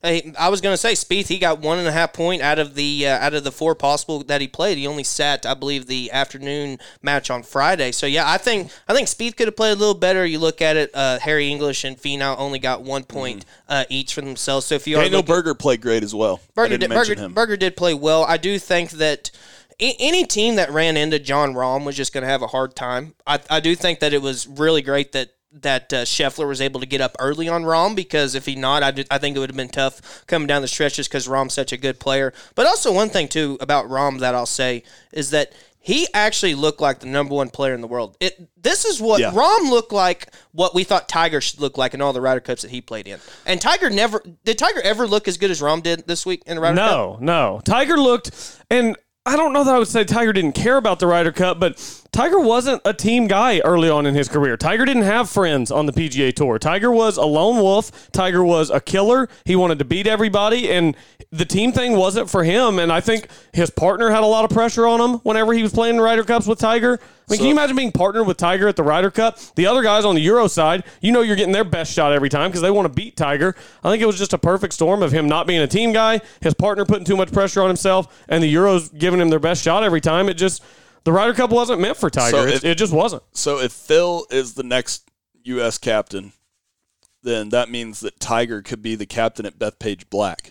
Ooh. That would be awesome. By the way, how cool is that going to be once we start getting Phil and Tiger as captains? I mean, I Tiger's already been happen. President's so, Cup it's captain. It's going to happen soon. Yeah, it has to. It has to. And I'll, Stricker, by the way, I mean, but round of applause. I will go on record in saying that I think that there is no better captain that you can have for this group of guys. Manage the egos, manage the, you know, picks. He did a flawless job. And I, I think that if it were me, give him a chance to go win for the first time in my lifetime uh, in Europe. I mean, Stricker pressed every right button. Why not every let right the button. Captains go U S and then Europe? It's a good question. If they win. Well, because then you just have you have less captains, less guys I, get I to do it. I understand, but, but like, mean, do you care more about winning or care more about letting guys have their shot at being a captain? Yeah. Well, they let Davis Lovery do it after two thousand twelve. He won the two thousand sixteen. So, yeah. I mean, I, I don't... Who, who besides Tiger or Phil, who else would they announce as a Ryder Cup captain that you'd be excited about over Stricker? Mm. Jim Jim Furyk? No, he captained twenty eighteen. Yeah, he was no, captain right. in twenty eighteen. Duh. I mean, there's not has, one has, person I would has, want to captain. Has Freddie done President's Cup? He's. I'd rather him be an assistant. You mean Ryder Cup? No, I'm, I'm saying has Freddie been a captain at all? Because I'm trying to think of who's. He, been he was. He was President's Cup. Captain I, I was for sure, I thought yeah. he was President's Cup captain. Yeah, I mean, Tiger and Phil are the ones that get you really excited, but Stricker was great, man. Stricker Every has right to be button. the next captain. If they Every put anyone right else button. there, I'll be mad. I'll be, I, I'm first one to say it. Woody said that the P G A's not smart enough to do that. I don't see why why they have to be stupid on purpose. They They're even not, asked that in that press conference with those guys. That was one of the serious questions they asked, and all the guys looked around at each other like, we'd love Stricker to be the next captain in two years. He just seemed to have a way where he understood what everyone needed. He understood Brooks. He understood Bryson. He understood how to bring those guys together. You know, going to dinner. He did all the right things with his captain's picks. He he got brought Scheffler for the course strategy. I also think he brought Scheffler for Bryson. I think that yeah. he I think that that factored into it. And just like and, you said, he's not a rah-rah guy. Yes. He said he didn't give any rah-rah speeches. He let Brooks go take a nap. He let whatever. Yeah. Anything that the players needed, he got done. Uh, and he was over-prepared, which I think was awesome. Th- this is the main reason I want Stricker to be a captain. Look at the twelve people on the United States team. How many of them are going to be at Rome in two years? Uh, I'd say Pretty probably much ten. Everyone Not, except Harris English? I'd say ten. I'd, th- I'd say there might be a couple that, that change over. There's is, always Is there anyone turnover. other than Harris English that you would suspect would not be The on only the two I would think of are maybe Berger and maybe Finau. Just because, and that would honestly be probably just because other players. But, D- but those D- are guys that have ups and downs. Yeah. So if they're having a down at the time, then and, maybe they don't get picked. Let's also say injury out of it, because we thought Morikawa may have been hurt. We thought Koepka may have true, been hurt. So, true. I mean, we got to. But barring injury, D J's going to be on the team. Cantley's going to be on the team. Morikawa will be on the team. Scheffler will be on the team. Bryson will be on the team. Scheffler after Scheffler this. might. There's no guarantee Scheffler will be there, because the thing is, there's always some turnover. Like, there's never the same twelve guys on a Ryder Cup team that were on it two years ago. So there's going to be well, a few different, but, you know, I mean, it's hard to predict who. But, but I will say, historically, there haven't ever been this many guys in their prime as they true, are well, right true. I'll, I'll say this. What was it, six or seven years ago? Uh, Europe thought they had the, the next young Ryder Cup hero in Thomas Peters, and he can't even stick right. the team, you know? Mm-hmm. So, I mean, yeah, he, that's true. Rory came out and said he had his partner for life. Well, your I, partner can't even make the damn team. Another yeah. guy you got to kind of look at. Jordan Spieth has never won a singles match. Really? That is shocking. That yes. is wild. Yeah, they, they said that yesterday. That yeah. is wild. That, that's but, President's Cup, too, yeah, I think. That's President's Cup as well. But Spieth, as long as he continues to just be a good player, you're, Spieth's never going to get left I off. I agree. I'm not saying you should leave him off. If I'm we, just saying. He struggled. Hey, yeah. that made a good point, though. If the Ryder Cup happened a year ago, he wouldn't have been on the team. You're right. Yeah. You're absolutely right. He would not have been on the team a year ago. But, I mean, I don't think any of us see him falling into that kind of slump so, again, but we didn't see it coming so, the first so, so this time. Is my you point. Never know when a guy goes into a slump. This is my point about keeping Stricker. You're going to have the majority of the same players go to Rome. Why not keep the same formula? You just set a record. If it yeah. ain't broke, don't fix it. And that's the definition of ain't either broke. Either way, either way, I think Steve Stricker should at least be a vice captain in Europe. He needs to be the full captain. Yeah, I think Anything full captain as well. Full, and, so, unless Phil, how about this? And because Tiger can't be. I, I'd say Phil's the only other person I would say should be over, over Stricker. Now, so, scale of one to ten, I'd give Stricker a ten for yeah, his performance no this week. I mean, does Patrick get a one? It was nineteen to nine. And I know I mean, they were had, overmatched. He's the worst but, captain of all time in the Ryder Cup. I mean, I was so confused at some of the things he did in the team formats. I was so confused. And, I mean, look, he didn't have a bunch of D J and Morikawas to pair together and Cantlay and Schauffele, but I thought Westwood Fitzpatrick was wildly puzzling. I thought Rory Poulter instead of Rory Lowry made no sense. Even Rory Hovland, you run Rory Hovland out and you run Sergio Rahm out. You try to get two points a session and then hope things go well in singles. I was majorly puzzled by what Padraig did in, in the team format. Well, and we poke fingers all we want. There was three players on the European team who won more than half, won more than a full point. That's Jon Rahm, three and a half, Sergio, who is with Rahm every time, and Trell Hatton, who got a half and won when he had uh, Lowry on there. So, and his half was when he had Rahm with him, too. I mean, so you can look at the fact of, I mean, and we said it forever. I mean, the U S team was just flat out better, and they just played better. I don't, I don't know what, what much more...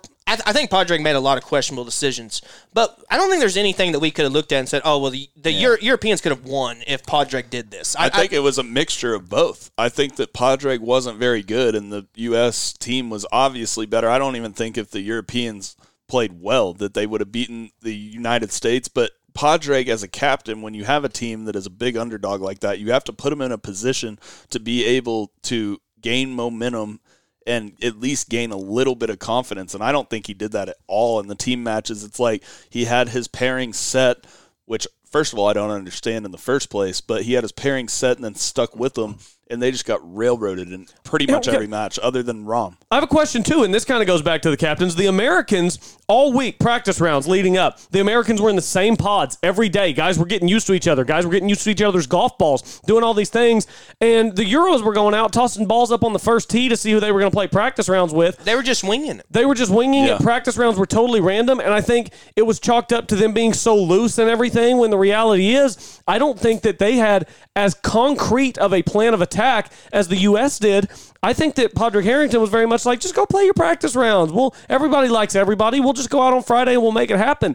And it didn't happen. I think that the U S had a more concrete plan in place, and they went out and executed it. I think that the Europeans were a little too happy-go-lucky uh, even early on in the week. I liked what the Americans did, getting everybody really comfortable with their partners throughout the week. I think, obviously, it paid dividends. And I don't think the Euros would have won if Padraig would have pressed all the right buttons, because they were still overmatched. But I don't think it would have been nineteen to nine if he'd pressed the right buttons, because I think that he made some mistakes in the team format that maybe it's a more respectable seventeen eleven or a sixteen to twelve. Maybe you put more pressure on the Americans and a couple guys don't play as well Sunday because the pressure is there. I don't think they'd have won the cup, but I still thought it was pretty f- poor from Patrick. I, I mean, if we're going to give him a grade, I mean, it has to be as low as you can get. And one thing to look at, too, is we do this every time we grade the, the captain's picks. And you look at the captain's picks, Sergio obviously did well because he was with Rahm. Lowry, I thought, was a good pick. And, I mean, we're going to – everyone was talking about should Rose be on the team. I, Rose, I don't think, would have made a difference. But obviously, we didn't think Bern Wiesberger should have qualified for this tournament. We mentioned ten other Americans who are better than him who didn't even make the American team. And you look at it, Paul Casey didn't earn a point. Matthew Fitzpatrick didn't earn a point. Bern Wiesberger didn't earn a point. When you have three guys on your team that don't earn a point, it, it's pretty sad. And one thing, too, to notice. And well, one of them's Paul Casey. Yeah, Ooh. yeah. I mean, you're you're in tough boat because he was what, their third best player, probably something like that. But also, he was one of my key guys that I said had to play well for the He's Europeans had a great year. To win. He's had yeah. a great year. I mean, he's had a phenomenal year, and you just look at it, and the most matches that someone has to play in a Ryder Cup is one, and the people who suck, they all played three matches, and it's like Padraig felt like he had to get people out there to play. If someone's playing and they suck, they don't need to play. I mean, why you put Fitzpatrick and Westwood out twice in alternate shots? It's oh, the most dude. befuddling thing I've ever... Why? It, you're, you're handing the Americans two points. Seriously, that's me, a bad team. To me, before it even started, I was saying you pair Rahm and Sergio together, Hovland and Rory together. You hope you get another couple points, but you take your chances. Because then you can uh, still have some t- other decent pairings. You can still pair Casey and Lowry would be a decent pairing. Maybe you get a point there. You I take your just, chances yeah. on at least being tied uh, after you know the team sessions. But you put yourself so far behind the eight ball, and then the U S went out on Sunday and played great uh, and blew it away, blew it out of the water. But you got to at least get it within two or three or even even four before singles, and they couldn't even do that. I'll say this. I hope twenty-three is more uh, just more drama. I mean, obviously it was great watching the Americans just go out and, and be a beatdown. I think it will because the Euros, they have a way of setting up the courses over there where they just – I swear they like go in and look at guys' average driving distances and just invent bunkers and, and native grass where the U S hits it. But I just – the drama wasn't there this year. Uh, I mean – it was to the point where on Sunday, I had the two T V set up, and, you know, my wife's a big football fan. She's not a big golf fan. So we watched N F L on the main screen, and Ryder Cup was on the secondary screen. So I'm still watching, but it wasn't the main screen because there was no drama whatsoever in the Ryder Cup. And I hope that we have that in the future because those are a more fun viewing experience on Sunday whenever you've got, you know, five matches still on the course. One side needs three points. One side needs two points. That's when it gets really fun on a Sunday. I, I totally agree with that, Colby. And one last thing that I want to say about the Ryder Cup that I absolutely love is the fact that they play out their matches. I wish that they would play them out in N C double A's because it means a lot to those guys individually. It's singles matches. Let those guys finish out their matches at least. And then, you know, even for N C double A's, like, you can still have the celebration and the exciting moments without everyone just stopping their match and running up the fairway. I, I wish that they would finish out their matches in N C double A's. Yeah, finish them out. Everybody throw back some drinks and then do media. Yeah. Oh, wait, maybe, maybe we shouldn't do that at the N C double A. Yeah, yeah this, so... I'm trying to make the... I'm trying to, like, do a fake laugh at the beginning so it merges with our laughing that we were doing there.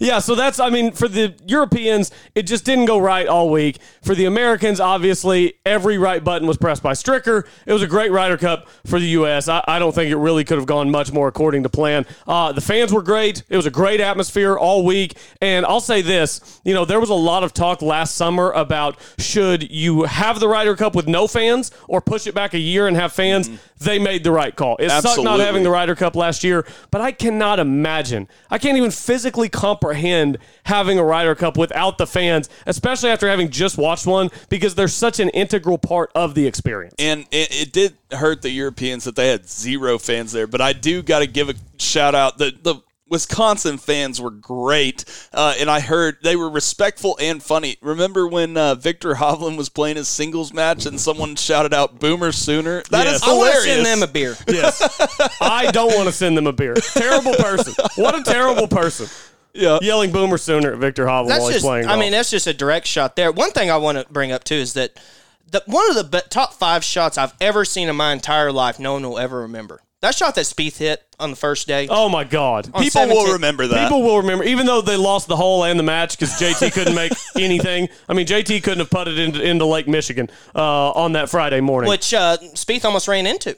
Yes, almost ran into. That was... He's lucky he didn't break an ankle the, running the down camera shot from behind the green where you can see how high that ball actually went, because watching it live they didn't have the greatest shot, and then they pan to the green and the ball's on the green and we're like, like oh, where'd it go? That's incredible. Imagine being a T V producer. What, what which one do we go to? Well, but I'm saying watching it live you thought maybe he hit it twenty feet up in the air and yeah. it landed and stopped. When you see the shot from behind the green, I mean that ball went like eighty feet into the air and he hit it ten yards. It was unbelievable. It was it, unbelievable. Here's one thing to note, to remember too.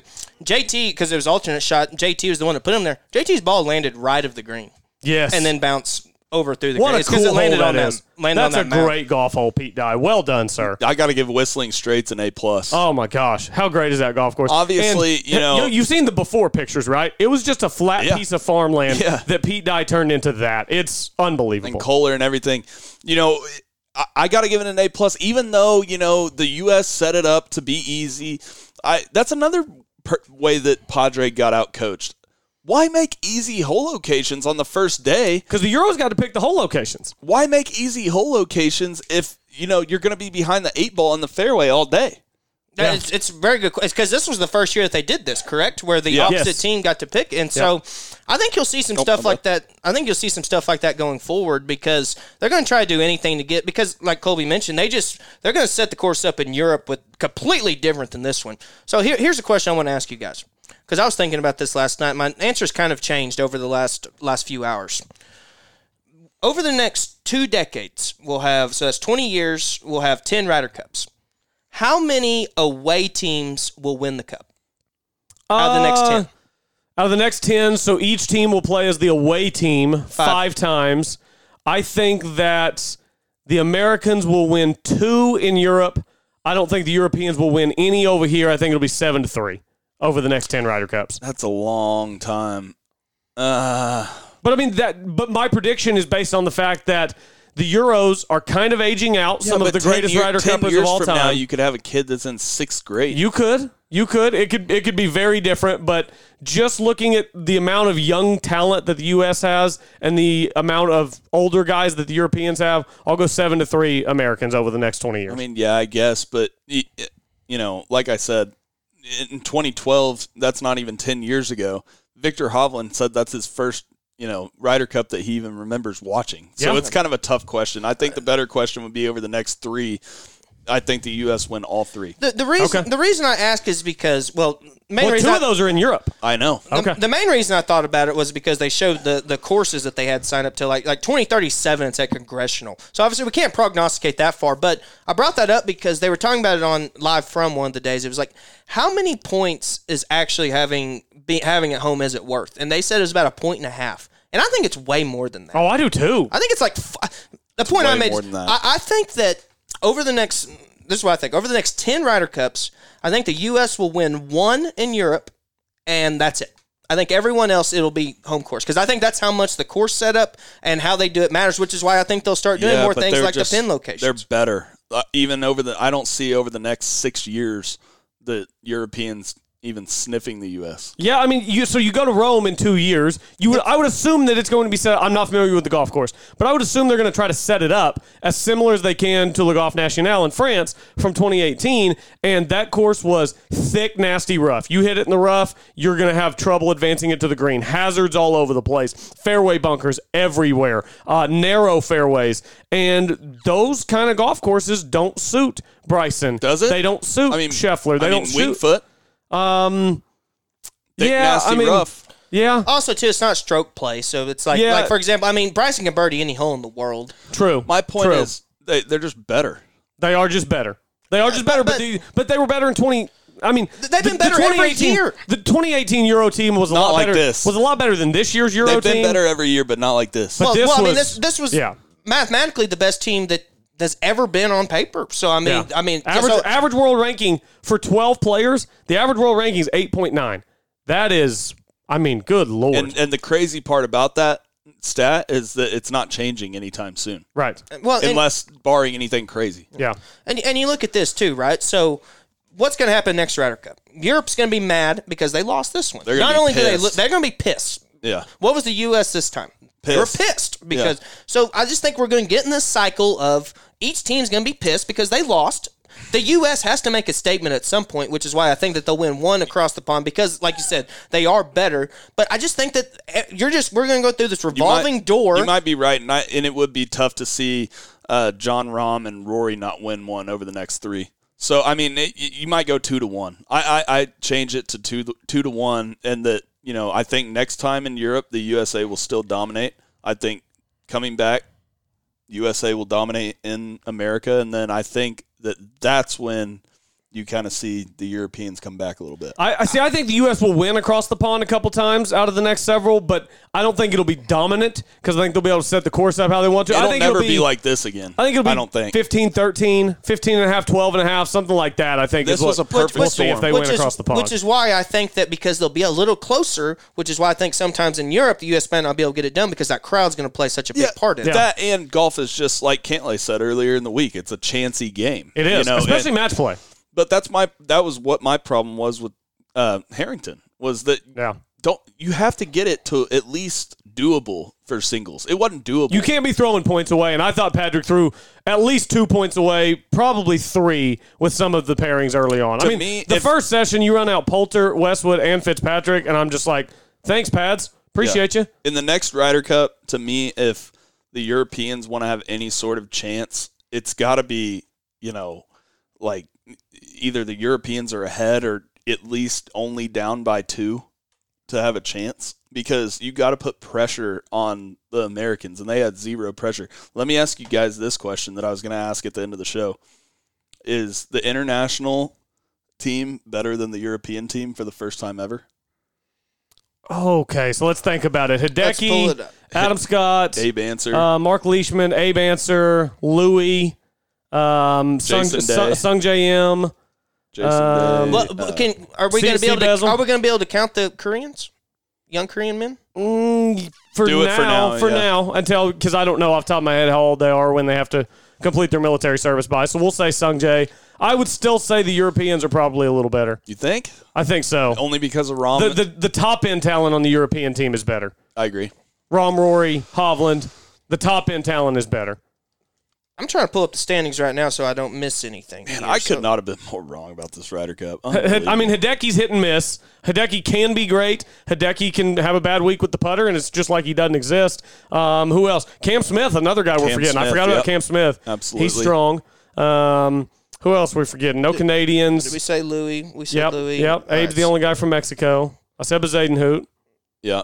Bazaden who would be in there. Uh, Carlos Ortiz. Leishman. Ortiz. Neiman. Neiman. Corey, yeah. Corey Connors. Higo. Connors. Yeah, I forgot about Connors. Higo. Higo could be. Leishman. Bazaden Hoot. Uh, like I said, Adam Scott said him. I'm just going through the world Probably still now. the Euros, but, I mean, there's a bunch of guys on those international team that could take the place of some guys on the lower end of the Euro team. Yeah. I mean, yeah. Anser, Cam Smith, Hideki. Your boy Eric Van Rooyen, he's fifty-third in the world. So, I mean, I mean, I mean, so, yeah, I mean, I think it's kind of, it's they're pretty close to make your point, Sam. I mean, I don't think that it's been as much discretion as it had been ten years ago, at least. Yeah. Yeah, one hundred percent. All right. So, any any other closing thoughts before we get out of here? Yes. Oh, yes. Best memory Best memory. Um, I think the thing that I will remember most is probably the final day, Bryson driving on number one green. And then you assume, okay, Sergio's going to have a ten-footer for birdie to still have the hole because Bryson's not going to make it from forty-one feet, and it's curling off that ridge, and he just jars it dead weight right in the middle. Crowd goes nuts.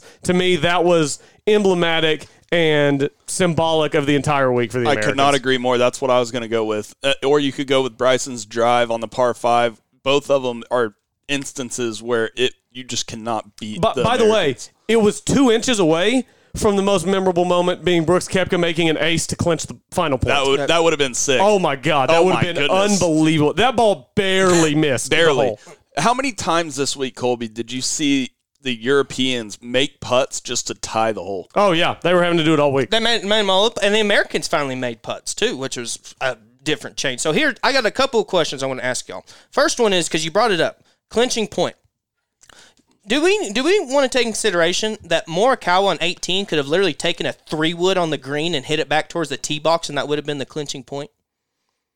Um, yeah, I mean, it was weird. How stupid is that? It was that? weird. Like, why why his putt on seventeen to make sure that the halve is sealed? Why is that not the clinching point? Because they already had fourteen. He made that putt to make sure it's a halve. So that's a great question. So he he had he missed an eight-footer. Because on, on the, the match last... hasn't ended yet. Yeah, because te- I mean, technically the, the point's not on the board, but I see what you mean. It's It technically was it's the semantics. Point. Yeah. It's semantics. It, yeah. it is semantics. So literally, be- besides pride and wanting to win the match, he literally could have taken any club he wanted to and hit it one hundred yards, three hundred yards in the opposite direction, and we win the Ryder Cup, and that's the clinching point. Just hit it like Michigan for up, fun and then concede on the tee box? He ended up yeah. losing the hole, by the way. He did, he did yeah, because yeah. he missed an eight-footer. And the yeah. putt given to him from Hovland was because, the winning putt. And that's By why, the way, and the, that's swaggy, not right. the swaggiest thing of all time would have been if Morikawa would have hit it into Lake Michigan and then took his hat off and shook Viktor Hovland's hand. That's for Bin Laden. Yeah, that's for Bin Laden, baby. Yeah, shout out Major Ed. So one, a couple other things I want to point out. One is that I thought it was awesome that Cantlay went no hat against the Euros because Euros are known for not wearing hats. He has a white forehead. So I, I, always, I always think no hat is weird on a golf course. So I, I, always. I, I, I love the fact that he went against the Euros and did. I love it. Um, next thing I want to say is that you could tell how upset Rory was in that yeah. in that interview. I thought that that was really cool Rory, to, to see that. It just shows how much people care about this. Uh, and I just think Rory is one of the most open and honest athletes we have in all of sports.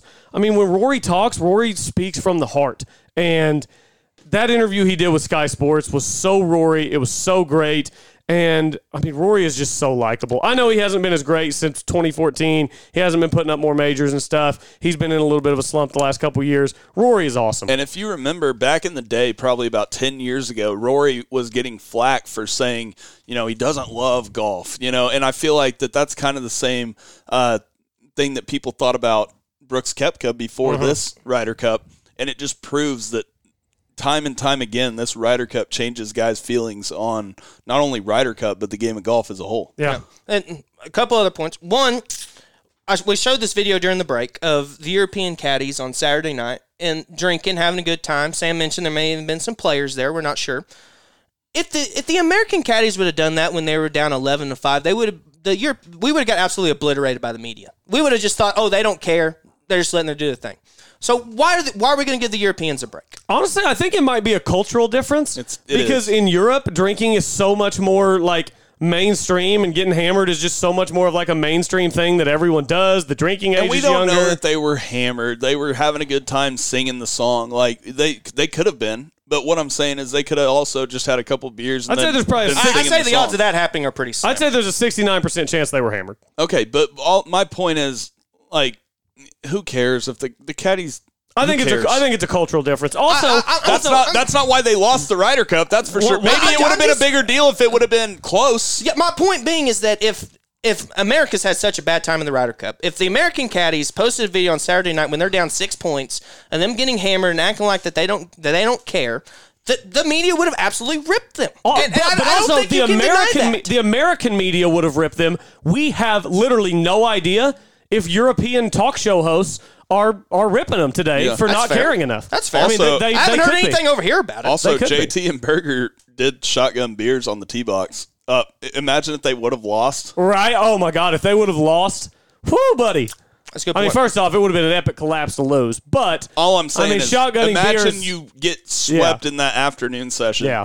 and then end up losing after the you shotgun beers and say Berger and J T lose their singles match. It would have been. It would not have been great. It would have been bad. It would not them. have been great. Yeah, exactly. So that so that's going from one beer to drinking twenty of them. One's acceptable. One. How do you know they were drinking twenty beers though? Look at their face. Sam, you've been drunk before. You know what a drunk person looks I like. I know, but like all I'm saying is they're the caddies. They're singing a song the night before. They look. They I, didn't have to tee off until eleven o'clock, like a m, which is pretty late, comparable to what they normally tee off. Look, I'm not, it's the caddies. Who I'm cares? Not, I'm not saying anything is wrong with what they did at all. I, my point is being, I, I just try to flip the roles and I say, if the Americans would have done in a similar situation, people would be talking about it. I know they would. And that's where it goes so to Colby's point. Like, it's just a cultural difference. Yeah, like, when we look at it, difference. that's the, that's honestly, I wasn't surprised at all. That's what I kind of imagine the European caddies are doing. Because more, speaking more to the cultural difference side of it, in Scotland, if they saw that video, they're probably thinking, well, hell, I'd have been getting hammered, too, if I was down eleven to five.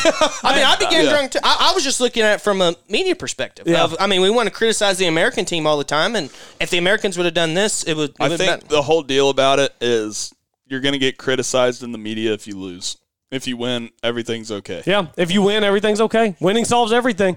We it like does. we like Bryson now. because We like won. Bryson now. I mean, Bryson's great. Brooks, Brooks is great. Honestly, um, yeah. We, it, it, if the U S all, would have lost, yeah. We've all come to the realization that we can actually live without Patrick Reed in team events. Who? Shocker. Exactly. Yeah. Yeah. I don't know who that is. Never heard of her. All right. So I, I guess I'm going with Hideaway for the pizza. I mean, oh, what, Hideaway? What do you suggest? Hideaway's uh, good I, stuff. Let's go. I mean, is, is Hideaway the best, like, I guess it's not really a chain. There's a few of them, but what, what's a better pizza than Hideaway? Hideaway is the best, to me, Oklahoman pizza joint. Yeah, but I you got to get that Hideaway. You got to get the thin crust, whatever topping you like, but no. the thin crust Hideaway is no. gas. No. I tell you, I tell you what's tossed. good is the, and this is the reason I asked about substituting. They got some good fried mushrooms there. That's good. They have better ranch too. They have they really good. good. I'm not a ranch guy, but they have really good uh, mozzarella sticks at Hideaway. They also they have uh, the pepperoni palooza pizza, which is like three different kinds of pepperoni, and it's just, there's like four pieces of pepperoni in every bite, and for a pepperoni-aholic like myself, Pepperoni Palooza from Hideaway hits the spot. What kind of pepperoni is it? I didn't know they had I don't know. There's like, there's bigger ones, there's smaller ones. It's it's weird, but it's very good. So is it the type of meat or is it the size of the pepperoni that's different? That's a great question. I don't know. so I don't, like, I we're giving you four know. different types of pepperonis. They're just all different but it's sizes. So good, man. It is so good. That's like saying I'm giving you four different drinks. They're all Cokes. One's a thirty-two ounce, one's a twenty ounce, the other's a sixteen ounce. More or less, yeah. But they're all so good. I'm telling you, Pepperoni Palooza. Can't miss. Anywhere that has good thin crust, I'm in. So you're a thin crust guy. Yeah. My, my wife's a thin crust gal, and I just, it's not my thing. It's, it's, I feel like I can eat the whole pizza and not feel bad about it. I feel it. like I'm eating a chip. It is. But, but That's exactly would, why I like but it. But why would I oh, want to yeah. eat the whole pizza in one sitting? Why wouldn't I want to have three slices left over for the next morning? So you're just now, you're see, not now, as now big as me. Now we're getting into True. the cold pizza versus... hey, this that, was, that was a skinny guy's perspective. Mine is how much can I eat right now and still feel okay about it? Cold pizza or no, Sam? I love cold pizza. See, I, I'm out on the cold pizza. I'm a cold pizza guy. Colby loves as long the cold, as, Colby's as, been eating cold pizza ever since I know. Shout out Skip. As, as long as yeah, shout out Skip. Uh, old school throwback. Uh, as long as the pizza is sufficiently sauced, it is good cold. If it's like dry pizza and they didn't put enough sauce on it, I don't think it's good left over because then you're basically eating cold bread. Was D J sufficiently sauced? D J was sufficiently sauced. Absolutely, one hundred ten percent. So D J is an example of, like you mentioned earlier, drink responsibly. Absolutely, one hundred percent. Sam. I don't know. You're kind of uh, in a hole that you already have to dig out of. I was wrong. You want to make like a, a Canes bet on the Cowboys-Eagles game tonight? No, no, no, no. no. If you want to give me ten points, yeah. God. Give me ten That's points. That's only, what, six above the spread? Yeah. I think it's three and a half is the spread. It's four, isn't it? Or is it three uh, and a half? Did it move? Eagles way. I think it's moved the Eagles way. It did? You want to hold off? Okay, why don't we hold off? I'm wearing an Eagles hat right now. It's down now. to three. Money's coming in on the Eagles. Down to three? It's minus, give me, minus give one sixteen. Give me four and I'll make a pizza th- bet on It's it. about to go up to three and a half. I won't give you four, but I'll give you the three. I'll lay the three for a Canes bet. No way, bro. Okay. They, they, my they, luck they this weekend again. has been too bad to make any more bets. They Here, play again at the end of the year. Why don't you do this so you can root for every team? Who's got the over? Who's got the under? fifty-one and a half. Yeah, but I'm not going to bet on the over-under, uh, but I would take, I would go I would go over. I would go... Both defenses... I mean, the I, the Eagles tend to score a lot of points on the Cowboys. Well, also, games. also DeMarcus Lawrence is out. He broke his foot. Uh, Keanu Neal got COVID, so he's out. Randy Gregory, I think, might still be out. So, yeah, I'm going to go... I'm going to take the over. Does this count as a new week? Uh, yes. No, but like no. Sunday... So no. does Sunday. Technically, Monday Night Football is from the week still the week before. No, I understand so. that. But, like, I'm saying as far as my luck goes. Oh, like you're, you're asking if your luck changed when you woke up this morning. You, you determine, you're determining your own luck. You I'm haven't due. seen The Dark Knight? You know how last week I was saying I'm due? I'm still due. You've so, been due for a minute, my friend. So this might be it. I don't know. I, I know lie. Uh, Eagles are plus one fifty on the money line. I bet that. That's not bad. Plus one fifty is pretty good. You guys odds. are just trying to convince me to go straight no, up against game. Colby. It's a division. Division games are always close in the N F C East. When do division games in the N F C East ever turn into blowouts if the Giants are, if the Giants aren't anybody out? The Giants are bad. We need divisions in golf. All right. Good stuff. Uh, Let's do it. Colby. Sanders, Sanderson Farms Colby. this week. The Minus three and a half. Split the difference. Give me the Eagles. What? The line's three. It was four. It's about to move to three and a half. It was four. But it's not it, three and a half. The it line's was four. Three. Hold All on. Right. Let me look I'll at. I'll lay the three and a half. All right. For three it, and a half. Cane's hey, bet. For any of huh? our people. Bet. Do pizza so I can bring all the pizzas tomorrow. All right. Pizza bet. All right. I will say this. Three and three and a half. That's a big difference for our bettors out there listening. We That's, all know how important the hook nah, is. because. That yeah. was the art of the deal right there for everybody listening. That's how you finagle your way into another half point. That's how you get a gambling degenerate to agree to gamble on a game because he wants to have action.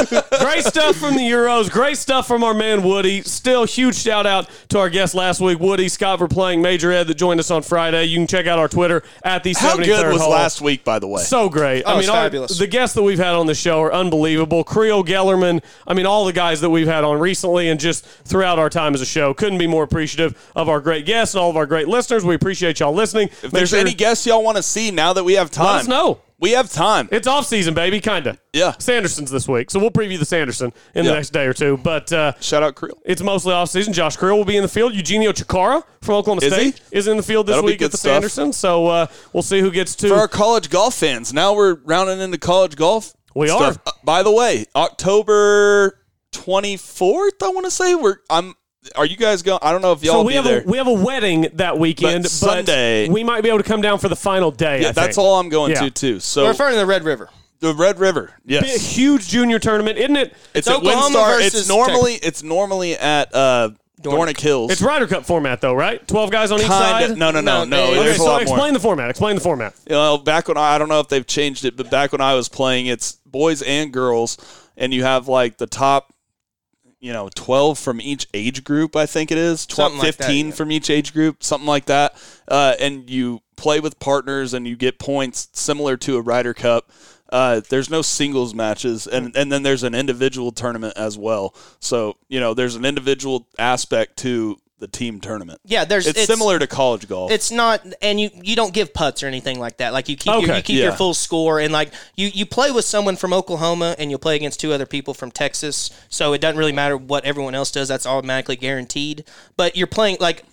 Players from Oklahoma are playing against other people from Oklahoma it, too. Even though you want to beat for Texas. People that don't know, I mean, the likes of Jordan Spieth, Scottie Scheffler, Taylor Gooch, Taylor Moore, Taylor Moore, Max now, now, let, me, now, let me ask you this: so it's Oklahoma versus Texas. So does so it have a Ryder Cup was... atmosphere, aka can I boo the children from Texas? I don't know if that's appropriate, but I will Might be say frowned upon. Back in the day, uh, I do know that you know Oklahoma dominated the men's side of it, despite the top players from being from Texas. Um, for the most part. I mean, we still had some good guys, but the, like, stars were always from Texas. Uh, the girls, I know for a fact, have gotten a lot better on the Oklahoma side.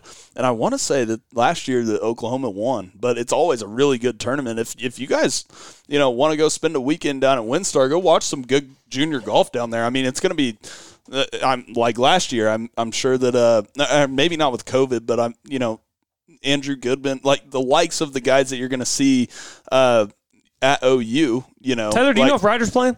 He should, yeah. He, he, Ryder, Ryder, Ryder, he will definitely unless, play, unless, yeah. Unless, O U commit. Unless something's going unless on. Unless yeah. some giant tournament's going on during it, which right. they normally schedule it pretty good. Yeah. But, I yeah, I, it's going to be an awesome, awesome deal. Yeah, absolutely. So, uh, anyway, hit us up at the seventy-third Hole on Twitter, at seventy-third Hole. Instagram, go to golf o k dot org. golf oklahoma dot org. Golf Oklahoma will, I mean, they'll let you know what's going on with all of this stuff uh, as golf in the state of Oklahoma arguably has never been better than it is right now. So, keep up with all that with Golf Oklahoma. Uh, Taylor, Sam, great stuff. Again, thanks. Huge shout out to all of our guests. It was a great Ryder Cup, nineteen to nine in favor of the Americans. We're back later in the week to preview the Sanderson Farms. Thanks for listening once again to the seventy-third Hole, the official podcast of Golf Oklahoma.